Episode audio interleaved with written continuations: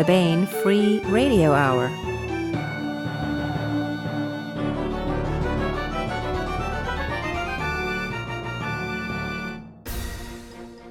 On the podcast, Stenopad scribbling found to contain alien hieroglyphics that, if read, will wipe out order in the court and bring on anarchy in high places. Oh, wait, that's already happened. Plus, we conclude the complete audiobook serialization of David Weber's Uncompromising Honor. All right now. Welcome to the Baen Free Radio Hour podcast. It's an honor to have you along. I'm Baen Senior Editor Tony Daniel. We have part two of a roundtable discussion this time with the editors and authors of the great new Ring of Fire alternate history anthology, Grantville Gazette 9. We are joined by Eric Flint, Walt Boyes, Joy Ward, Griffin Barber, and Jackie Britton Lopatin. So stay tuned for that. And we conclude the complete audiobook serialization of David Weber's Honor Harrington series masterpiece, Uncompromising Honor. Yay. Now here's the news. Hey, I want to call your attention to our very cool Baen Books Teacher's Guides by offering an ebook sale this month. Baen Teacher Guides are developed by teachers and education experts for use by homeschoolers and teachers in the classroom. All Baen Teacher Guides provide a background of the novel, a complete and comprehensive summation of the story, a vocabulary list, individual chapter summaries, focus questions, and initiating activities and uh, reading comprehension quizzes, thought provoking discussion questions, and lots more. These are amazing resources, in other words, for amazing books, and they are downloadable free at baen.com forward slash study guides. And now for July, we offer $1 off all the Baen ebooks that have a teacher guide that goes along with them.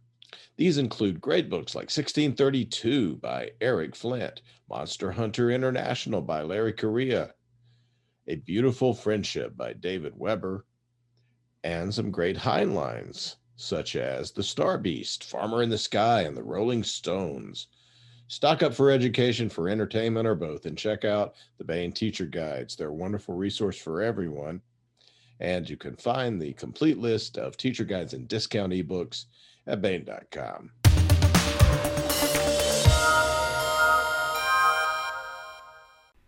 This is part two of a two part discussion of Grantville Gazette 9. Part one is available on last week's podcast. I want to welcome Eric Flint, Walt Boyes, Joy Ward, Griffin Barber, and Jackie Britton Lopatin, or is it Lopatin? Lop- Lopatin. Lopatin to the podcast. Hello, folks. How you Hi. doing? Hi. Um, let me talk a little bit about both of you, although I might need uh, Jackie to uh, to fill me in on her background or someone else too. Uh, Eric Flint, modern master of alternate history fiction, three million books in print.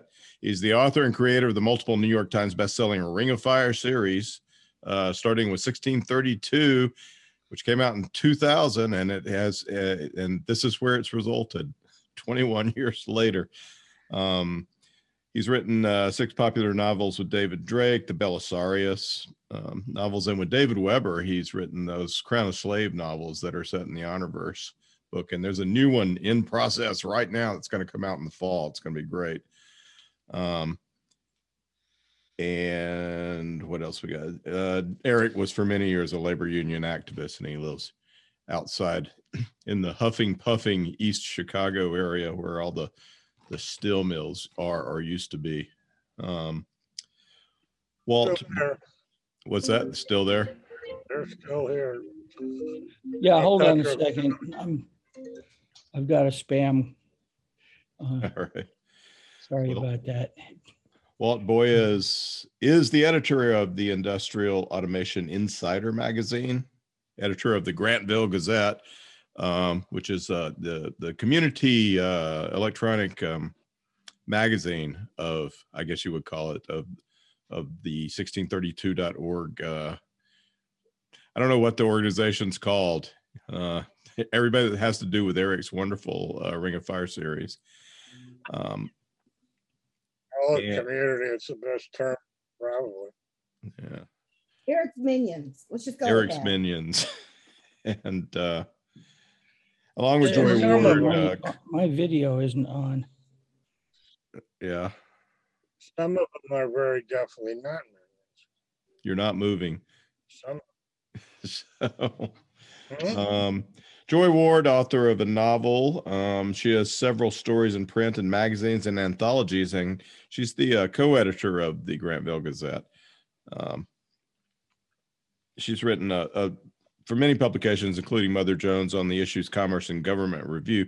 Griff Barber, he spent his youth in four different countries, learned three language, burning all his bridges in the process, finally ending up in Northern California with a day job as a police officer in a major metropolitan department, um, where he lives with his lovely wife and crazy smart daughter and some animals.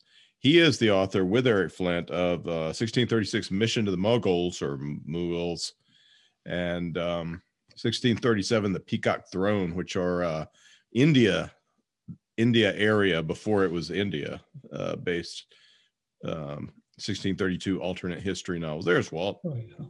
Excellent. There we go. Excellent. So, That'll teach me to upgrade Zoom just before a meeting. well, out now at always booksellers. Yeah, What Out was that, now, Eric? go ahead. Let me show you the book out now at booksellers everywhere. Here's the 3D version of Grantville. Gazette Right, look at that. It's a book. Yes, it's a book. Uh, you can see from all sides.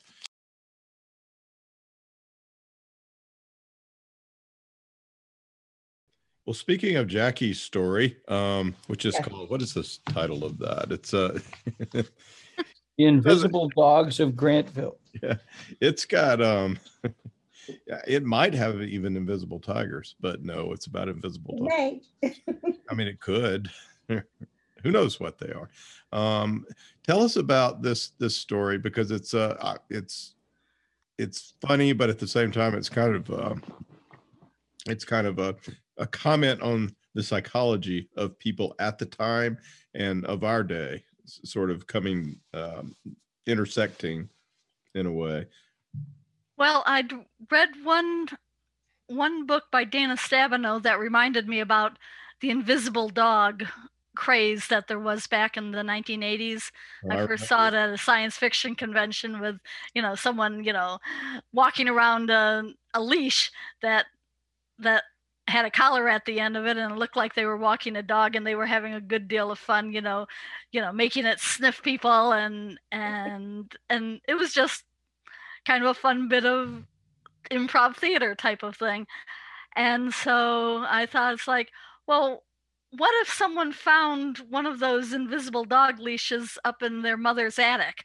And and I was like, how can and and maybe it was and it was a character from uh, another story that I that I'd sold. Um, and I've got to admit that uh, I have made precisely three fiction sales in my life, and they've all been to the Grantville Gazette. So, and and so um, I basically So you, you like probably shouldn't give up coal mining yet.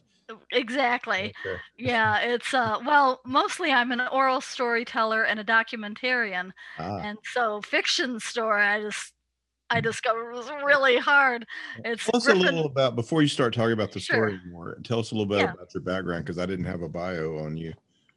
it's um well i've i'm an english major library science minor and i worked in the public library in the children's room for about a dozen years before i quit to homeschool my daughter and then i made an abortive attempt to become a videographer and and storyteller and then i ended up uh, meeting my husband who is a master flute maker and Hmm. yeah he's he's a lot of fun to brag on and his I get you're And- flouting him right now. you Oh, straight. oh darn sorry yes i am I am i am uh i like to brag on him his first job out of Juilliard was with the Metropolitan Opera as the as third flute and piccolo player, and then he left that gig after three years to move to Boston to learn how to make flutes because he had um, an idea that for tonal production that he wondered if that would if that would make a difference if giving a flute square tone holes instead of round if that would make a difference and Hmm. and so um, yes i've done a nice photo documentary on his on his website square flute uh, squareoneflutes.com sorry extra plug on him. And and so i had uh, i had i'm also i've been a science fiction fan like forever. And i uh, i read one of david Carrico's uh, books and and was really impressed with one scene in particular it really touched me and so i dropped him an email and said I, it really touched me.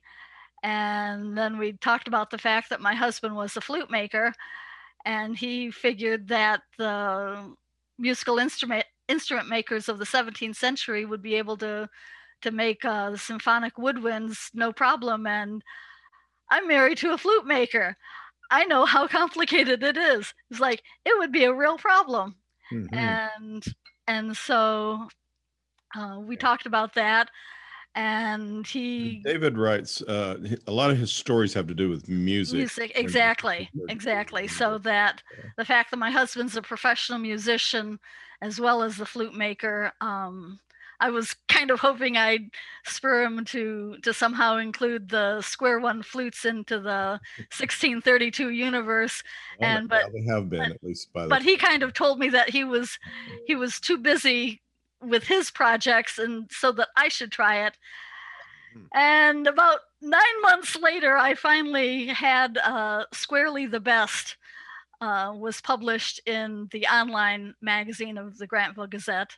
And but that was that was a, a long involved one. The whole slush program is um, at one point I worked for a publishing company back one of my first jobs out of college and so i've you know i've i got my first job as an editorial assistant was reading slush and so i'm really impressed that that eric was able to kind of outsource that to to, to fans Yeah. uh, it's like have them go through the slush pile first and Well, it takes picking out the right people. That's that's the Oh, talent. I, I have never yet plowed through an, an, an, an initial slush pile. i don't blame you No, I, I just don't want to. It's uh, and we actually get better quality stories, I'd say, on average than than a lot of places get. But I a good friend of mine, a co-author of mine, uh, Kathy Wentworth, unfortunately passed away a few years ago.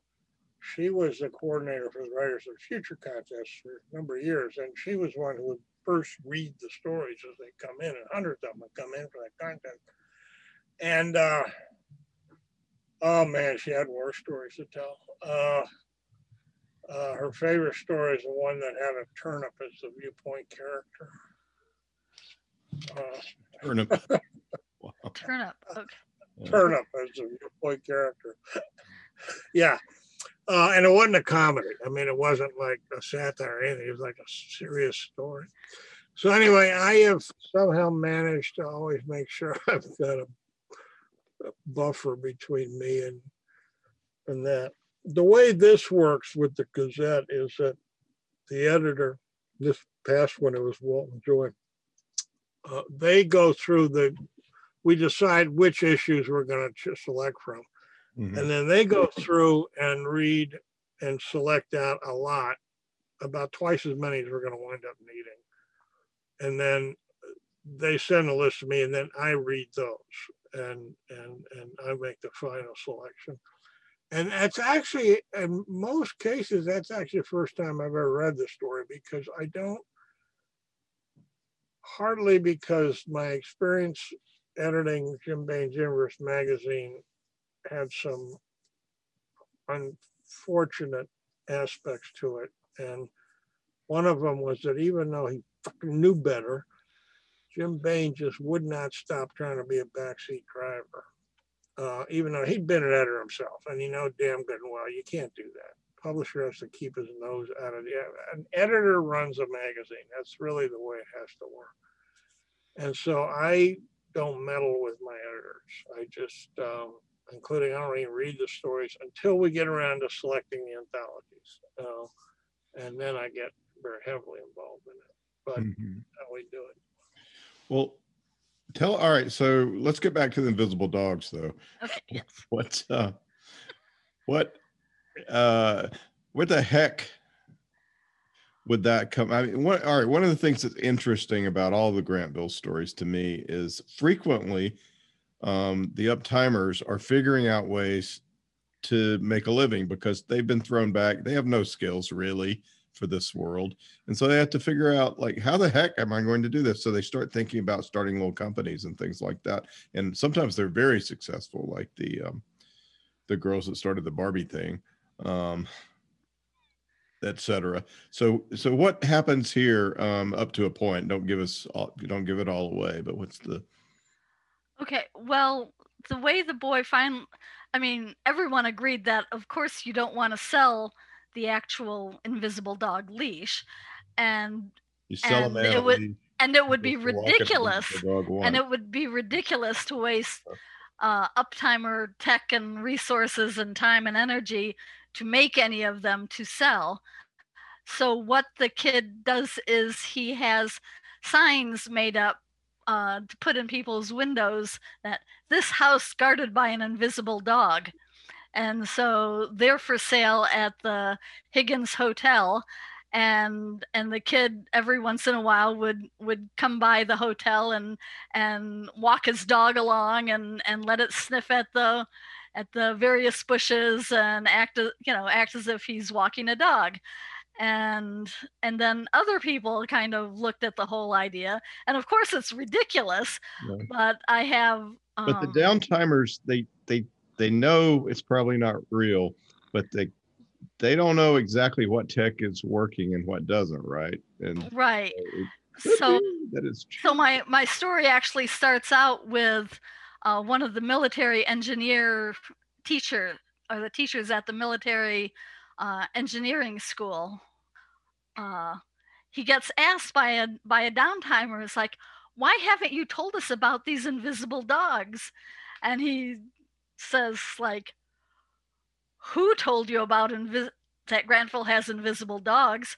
I have never seen them but if we had invisible dogs they would be a highly classified military secret and, and so that makes sense. Yeah. the I basically this was the most fun story that I've ever written. I just went from logic to logic to logic and and so it's like how would other people figure out ways of of making money on it? Well, after after the the army person has said this, the downtimer kind of pointed across the way to someone is carrying a tote bag that says beware the invisible dogs of grantville and it's got a a fuzzed out picture of that's kind of a dog shape you know and and so people have figured out ways of of piggybacking uh, ways of making money onto the whole invisible dog craze. And so it's at one point it's like i have an artist who's who's drawing pictures uh you know doing portraits of families but then um beside the family they'll include a picture of their invisible dog which is kind of fuzzed out in the shape of the dog that that they want to have done. Uh you know kind of like the the um not terminator uh the predator movies. It's like you know so so you've got got the picture fuzzed out and and so it's just it was a lot of fun and the engineering What a great concept. What Yeah. a great concept. the engineering students get caught up in it and i remembered from an episode of macgyver in which he went back to visit his old engineering school every year they would have a you know a particular type of contest and i thought well it would make sense that that the engineering schools would want to have an invisible dog contest how to convince you know uh, how, how to convince the the enemy that we have invisible dogs? Because can you think of any any better way of making the the uh the enemy combatants nervous as heck over any little you know rustle in the background or anything like that? It's like is that a dog? Are we about to be attacked? And- diversionary tactic. Yeah. and then of course the story really gets weird Well, I mentioned that I used to do book talking for the library. Yeah. So it's uh it it's a lot of fun and and it's absolutely ridiculous and and I just really enjoyed it. yeah, And yeah. it's sold. and it's sold. It's Yeah. it's yeah, it's a great story. Um, well, let us um, let's let's talk about Eric's story, um, which is uh, which starts the anthology, and get back to tigers, um, invisible or not, um, and it's so. What happens when they come back is that they have brought they, they brought it they haven't brought like you know the the library of alexandria with them or anything they brought like the encycl the world book and stuff like that but they they have some books and one of those they brought back uh, when they got thrown back in time was the the was the leviathan by thomas hobbes and so there's people at the time that grantville is there who will be famous or might but ha- aren't yet and and explain sort of where Hobbes is in this. Um, Well, it's um, I should say by the way, the um, it was Tom Kidd's wife is one who came up with, with the idea for that cover. Um, and there's been a long running tradition of the Gazettes going back to the very first one. Uh, where I sort of play a game, started with Jim Baen, and after he passed away, I continue it with Tom Kidd, our artist. Tom Kidd Yeah. is the is the artist of all the of, Of all- Yeah, well, except for the first like three. Mhm. but yeah, for the last basically 20 years, he's done all the covers. And the game is that the artist comes up with a cover first. And then I have to write a story that that explains that cover.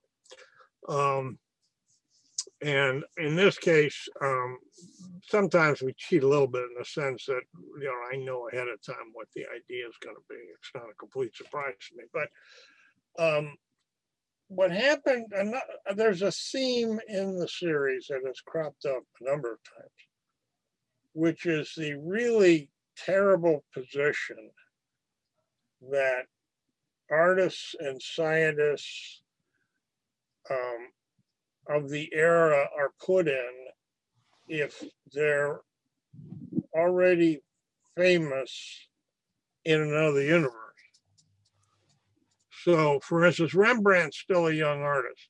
Uh, Rubens is well established. He's well into his late late end of his career, but Rembrandt's a new artist. So, does he paint the ones that he painted in this other universe, which people can go look and find in a book? Because there'll be those books in Grantville. Um, it's something that scientists run into, and in the case of Hobbes, today we're what Hobbes is famous for today is as a political philosopher and the guy who wrote Leviathan. But in his day, he was mostly considered a mathematician. That's how he viewed himself. Was was mostly as a mathematician. Um, and so what happens in this story is that uh, he and uh, he's the tutor to a very wealthy young English lord the third Earl of Devonshire.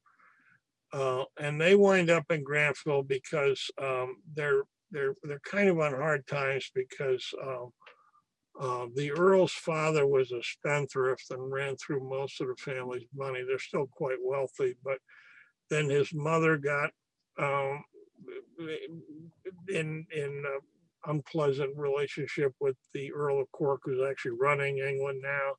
And then they went over to Paris and they got in a squabble with the new king of Paris. So they had to take it on the lam and run to Magdeburg and it kind of broke. Um, but Princess Christina, who is the, the daughter of Emperor Gustavus Adolphus, and she's very precocious, very smart, but she's only 10 years old. And she has decided she's going to collect philosophers. because she already collected Rene Descartes in the previous issue of the Gazette. And she's really excited that, that Thomas Hobbes has arrived in Magdeburg. And what she wants, because she's also trying to introduce Halloween to the Germanies, because it wasn't a tradition there. And she thinks it'd be great. So she, and she's also become a fan of Calvin and Hobbes comic books. So this all comes together in her mind, and Thomas Hobbes will be her Tiger Hobbes. And she'll go as Calvin when they go trick or treating together. And you can imagine the attitude that this philosopher in his late 40s has toward all this.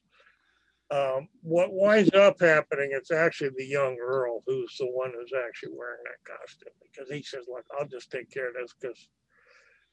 But what winds up coming out of this is the development of a, a different way of designing very crude computers, which is basically by using electrical relays.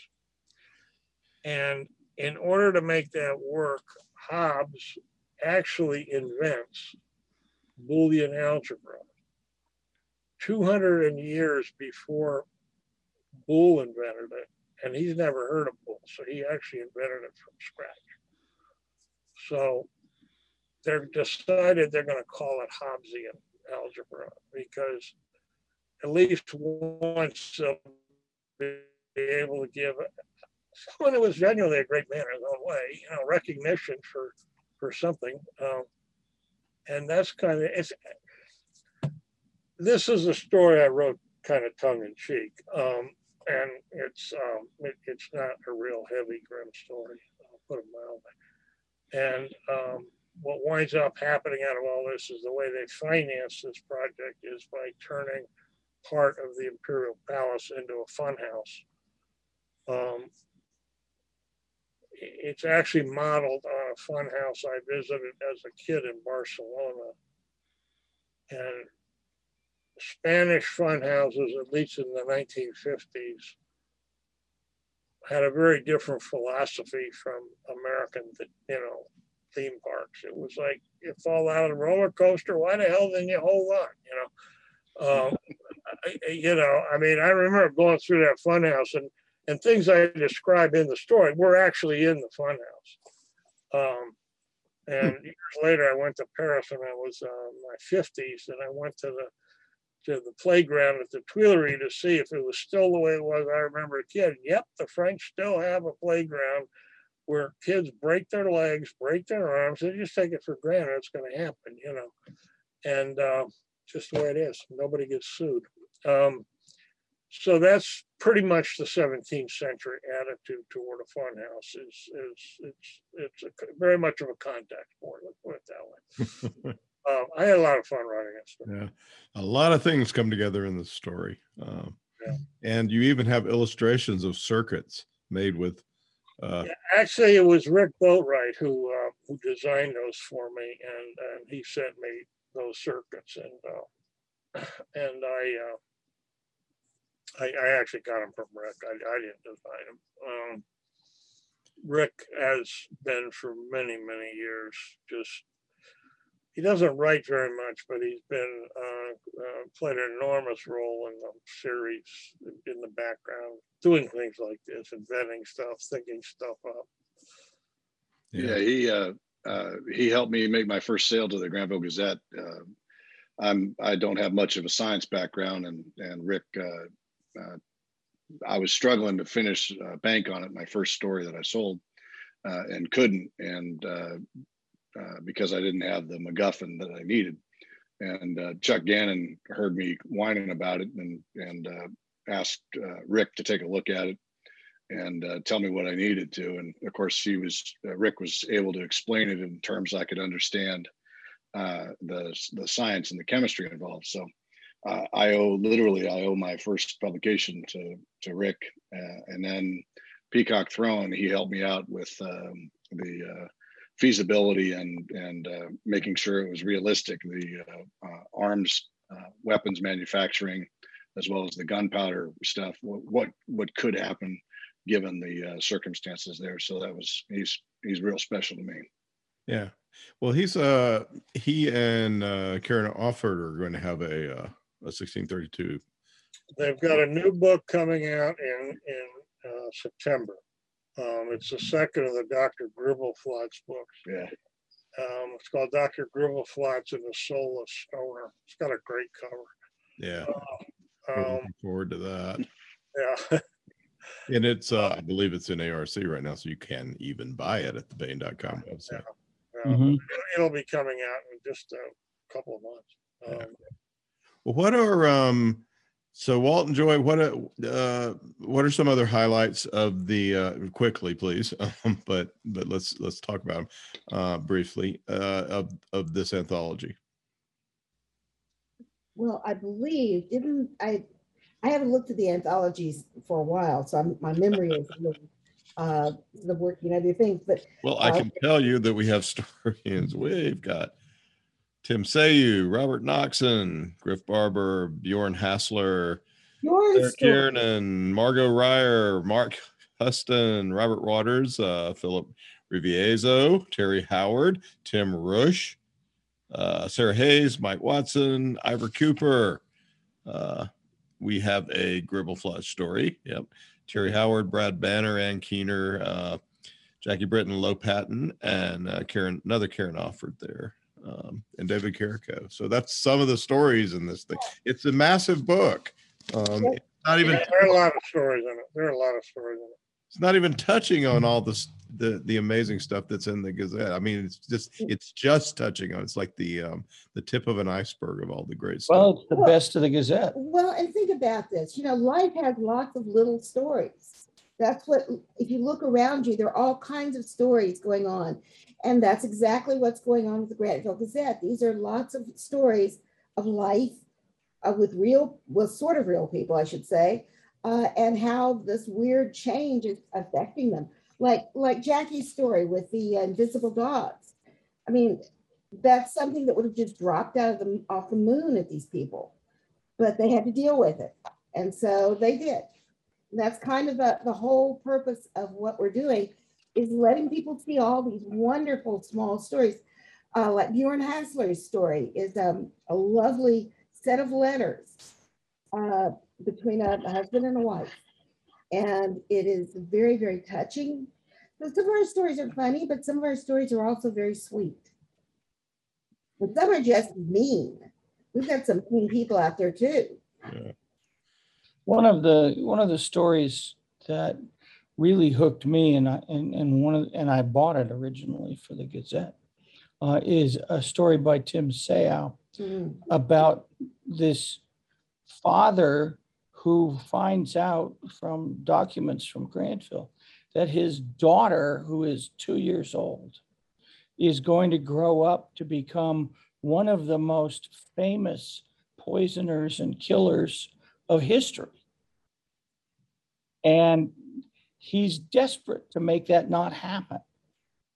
It was an incredible story. Tim Sayeau has has written some absolutely marvelous things and some really funny things too. He um, he wrote uh, several stories about um, uh, uh, Dag Rolving, who is a colonel in the Swedish army, and he's the guy that gets to make uh, when when Gustav Adolphus uh, wants to do something for his daughter, he points at Dog and says, "Make it happen, you." Uh, and so it's Dog's job uh, to, to, for example, go to a little town in northern Germany and tell them that they have to change their name to Narnia. Why? Because, because, because they've made a count of Narnia and he needs a Narnia to be count of.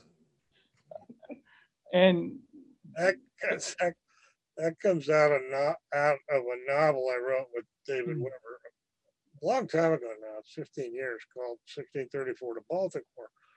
And uh, what happens is one of the central figures in that novel, Thorsten Engler, he's he's just a German working class stiff, but he winds up getting a military, has all kinds of stuff, and he winds up um, getting romantically involved with a uh, uptime American woman. And then he winds up at the big culminating battle of the of the book. He winds up capturing two two of the top officers of the French army. And neither of these captures is anything heroic. I mean, it's just real, frankly, it's kind of blind luck on his part. But this kind of makes him famous. And his girlfriend, her name's Carolyn Platzer, has become the governess of, of Princess Christina, who is Gustavus Adolphus's only child, and she is going to eventually become the empress of the United States of Europe. And if you ever read anything about her real history, she was a character. I mean, she was extremely bright and um,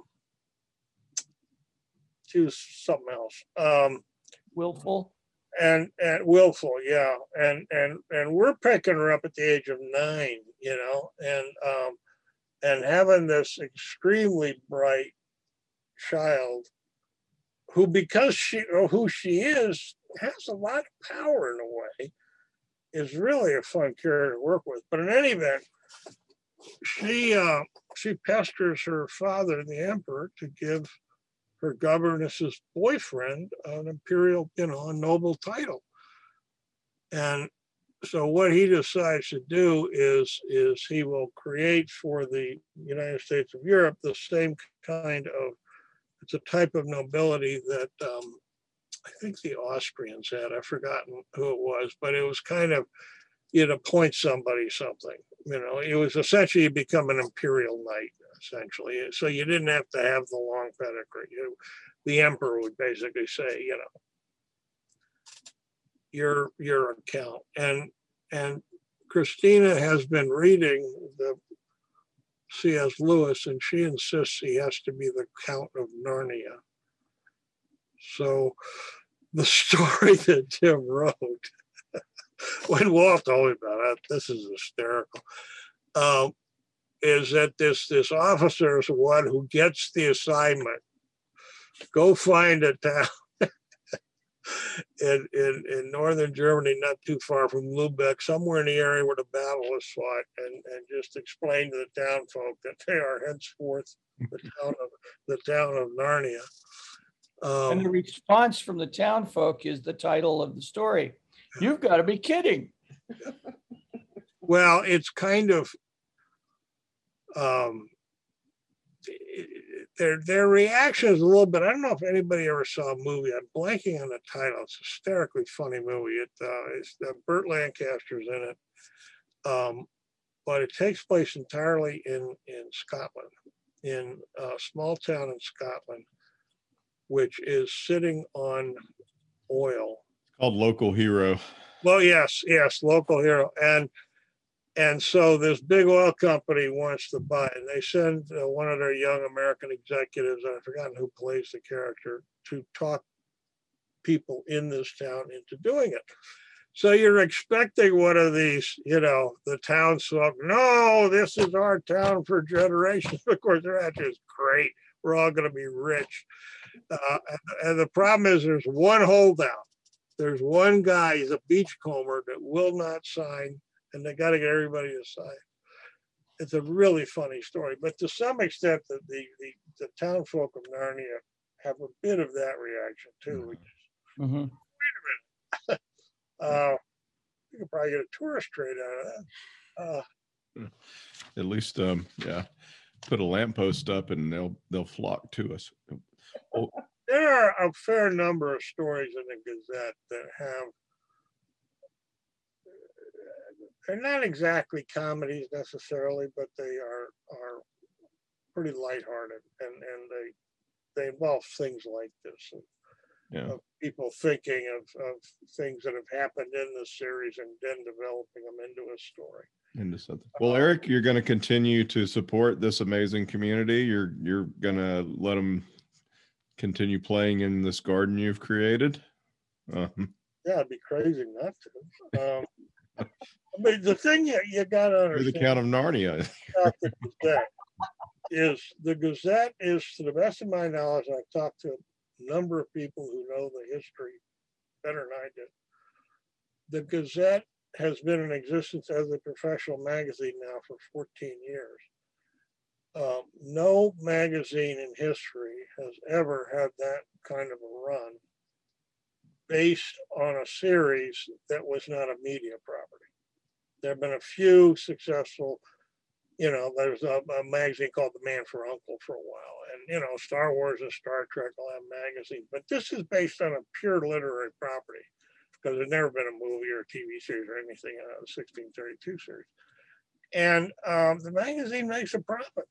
You know, um, it. Yeah, It no, gives people a start. yeah, it gives people a start. It, uh, um, it's, it. Nothing that's happened in the sixteen thirty-two series was planned ahead of time. I mean, this was not some scheme I had figured out twenty years ago, trust me. Even though you're a I originally wrote sixteen thirty-two. I intended it to be a standalone novel. I had no intention of turning it into a series. Um, and then everything sort of started unfolding. We decided, oh, let's do an anthology. And hey, that worked. And well, let's try this magazine. And that worked. And then starting a few years ago, we launched our own publishing house, Ring of Fire Press, which is now actually quite successful. And uh, yeah, it's, uh, and all these things tend to reinforce each other. Um, so there is as yet no sign at all that the fans of the 1632 series are fading away. Um, it's not the biggest series in the world in the sense of the most readers, partly because it's it's somewhat it's something of a challenge because it is very complex, many different novels, and novels often read quite differently. So you know it can be a challenge, and a, lot of people sort of fade away after a while, just not because they don't like it, but just because I couldn't keep up. But I don't think any series out there has as dedicated a fan base as this one. I really don't. I mean, it's just uh, No, I, it, it, it's pretty amazing. Um, um, the second half of Bjorn Hasseler's security novels uh, about uh, uh, Neustatter's European Security Services, which is what? Came out night before last at midnight. And there's a whole thread on Baen's Bar now about people who stayed up all night reading it. And there's more, there's more than two. So it's, um, Eric's right. We have some seriously dedicated fans and the tip between being a dedicated fan and actually writing for the series isn't very hard. Um, we have had over 150 authors now who sold us their first published fiction professionally. Yeah. Well, Um, it's uh, it's an amazing community and amazing, uh, amazing um, playground to play in that Eric Flint has created. And now we have nine editions of the Grantville Gazette uh, print edition. And this is Grantville Gazette nine. Um, it's out now at booksellers everywhere. So uh, Walt Boyes, um, Joy Ward, Griff Barber, let and me Yes. just to plug the next book in a series that's coming out in December is it's also an anthology although it's different from that one. It's called uh, 1637 the coast of chaos. And it's a themed anthology. It, it's kind of like a braided novel almost uh, where all the stories are related to each other. And uh, it takes place in north america. Um, i have a short novel in that in that book.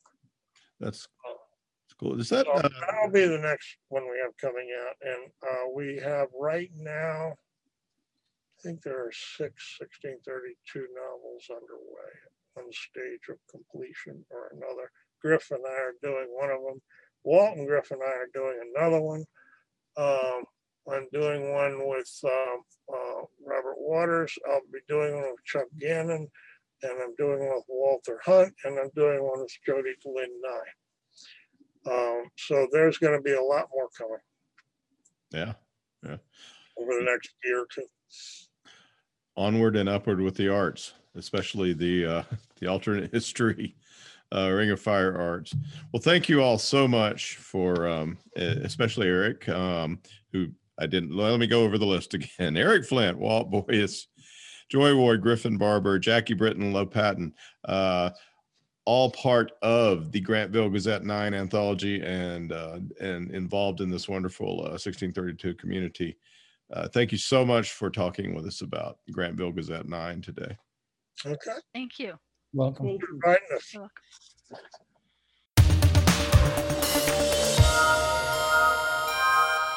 That was part two of a two part discussion of Grantville Gazette 9. Part one is available on last week's podcast.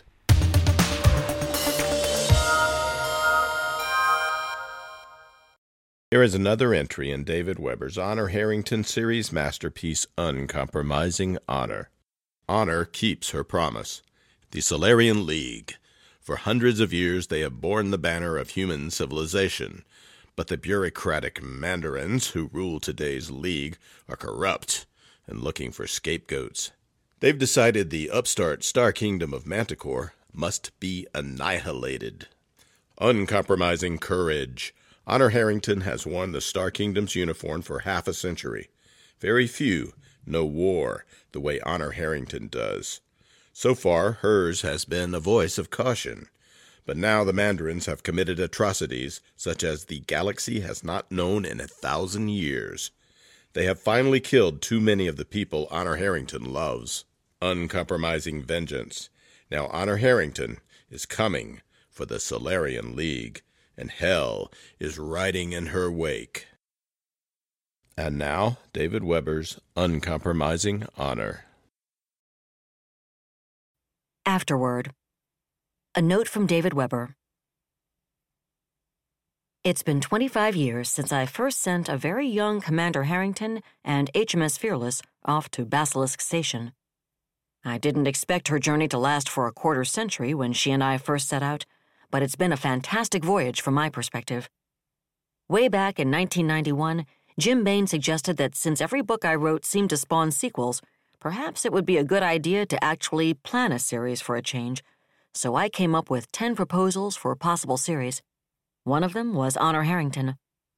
Little did I know when I suggested that possibility that Jim had been looking for someone to write Hornblower in Space for a long time. I'd already decided that if the series worked, the inevitable comparison was going to be to Forester's Hornblower novels, which was why Honor had the initials I'd given her. But I really wasn't prepared for how enthusiastically Jim jumped on the proposal. I wrote the first two novels, Basilisk Station and Honor of the Queen back to back, and Jim released them about a month apart, which I think played a significant role in the series' early success. But I don't think that was the only reason it succeeded. I think it succeeded because Honor Harrington as a character speaks directly to her readers. She possesses qualities which I, and I suspect the majority of my readers, wish we, and especially our leaders, possessed. The greatest of those, of course, is that Honor Harrington takes responsibility. She takes responsibility for her own actions, yes, but it goes farther than that, because she assumes the responsibility of fixing other people's problems. Not because anyone else would have expected or demanded that she fix them. She fixes them because that's what responsible adults do. You can see that in her from her earliest iteration in Basilisk Station, when a young, tactically brilliant, unwittingly charismatic, and politically naive and inexperienced naval officer finds herself pitchforked into a political and moral minefield with which virtually every officer before her has resolutely declined to deal. It's what follows her throughout her career, and I would argue that it's what generates such unbreakable loyalty in both the people she commands and the readers who have followed her through the last 25 years. This book actually represents the culmination of two separate story arcs. I've explained elsewhere how the timing of the Mesan alignment got pulled forward as the consequence of a couple of collaborative works with Eric Flint. That meant the originally planned ending for the story arc, beginning at Basilisk, had to be modified, because that story arc was supposed to end with Honor's death in action against Lester Tourville's fleet at the Battle of Manticore. Her death and her dying message to Queen Elizabeth, for God's sake, let it end here, was supposed to bring the war with Haven to a conclusion and cap that storyline. The next major story arc was supposed to begin 25 or 30 years later when the Mesan alignment intruded into the light and Honor's children carried the torch forward, while the junior officers introduced in Shadow of Saganami provided the ship commanders under whom they and their friends served. I can't pretend I'm sorry Honor didn't die, because the character became even more important to me than I anticipated she might, and her death, however fitting and purposeful it might have been, wouldn't simply have grieved her fans, it would have grieved me as well. It did create some significant logistical problems, however, including the fact that the Solarian League was supposed to have had another couple of decades to get a clue where its technological inferiority was concerned. But I'm actually very satisfied with how the combined story arcs have ended in uncompromising honor. Although, of course, as anyone who's been reading the books undoubtedly understands, there is still plenty of skullduggery to come where the alignment is concerned. In fact, but that would be telling, wouldn't it?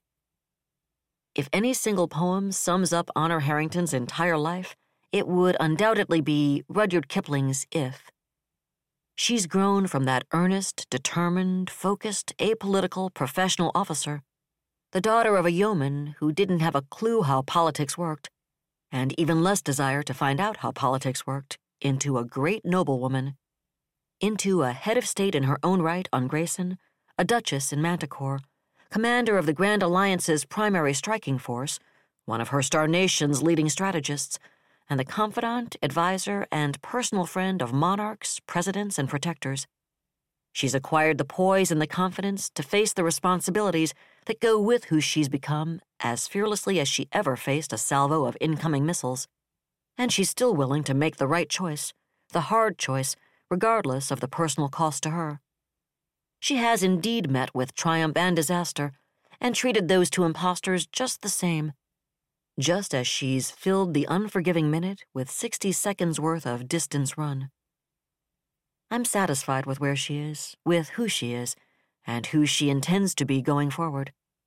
She didn't die on her quarterdeck, as I'd originally intended but like Horatio Nelson, she can say, Thank God I have done my duty.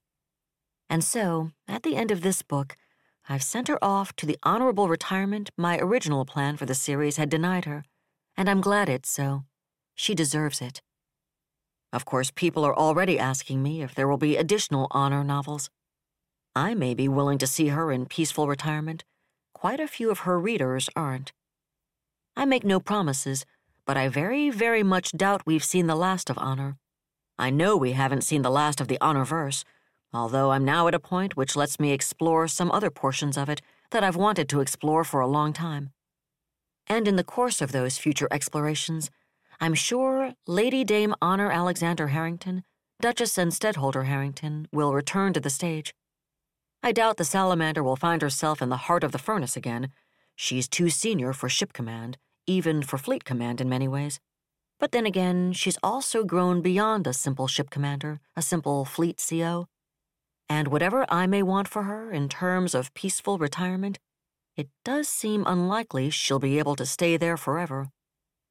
As Empress Elizabeth says, the time is bound to come when her monarch, her star nation, her duty needs her once again.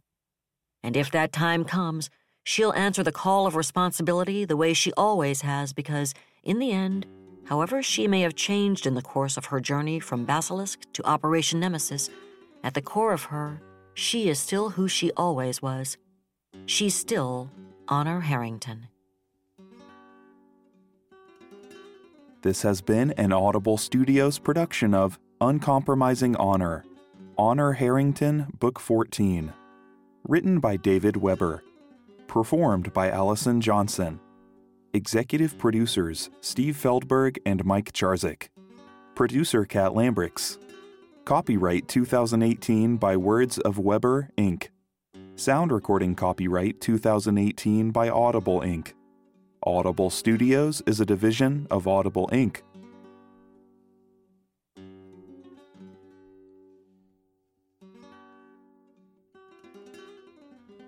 That was the concluding entry in the complete audiobook serialization of David Weber's Uncompromising Honor. And that's it for the podcast. Thanks to audible.com and to podcast theme composer Ruth Judkowitz. And the final piece in a Mobius strip shaped picture puzzle of Saxony Anhalt, or is it the first piece? Plus praise and gratitude for Eric Flint, Walt Boyes, Joy Ward, Griffin Barber, and Jackie Britton Lopatin, editors and authors of Grantville Gazette 9. Please join us next time here at the hammering heart of science fiction and fantasy, and keep reaching for the stars.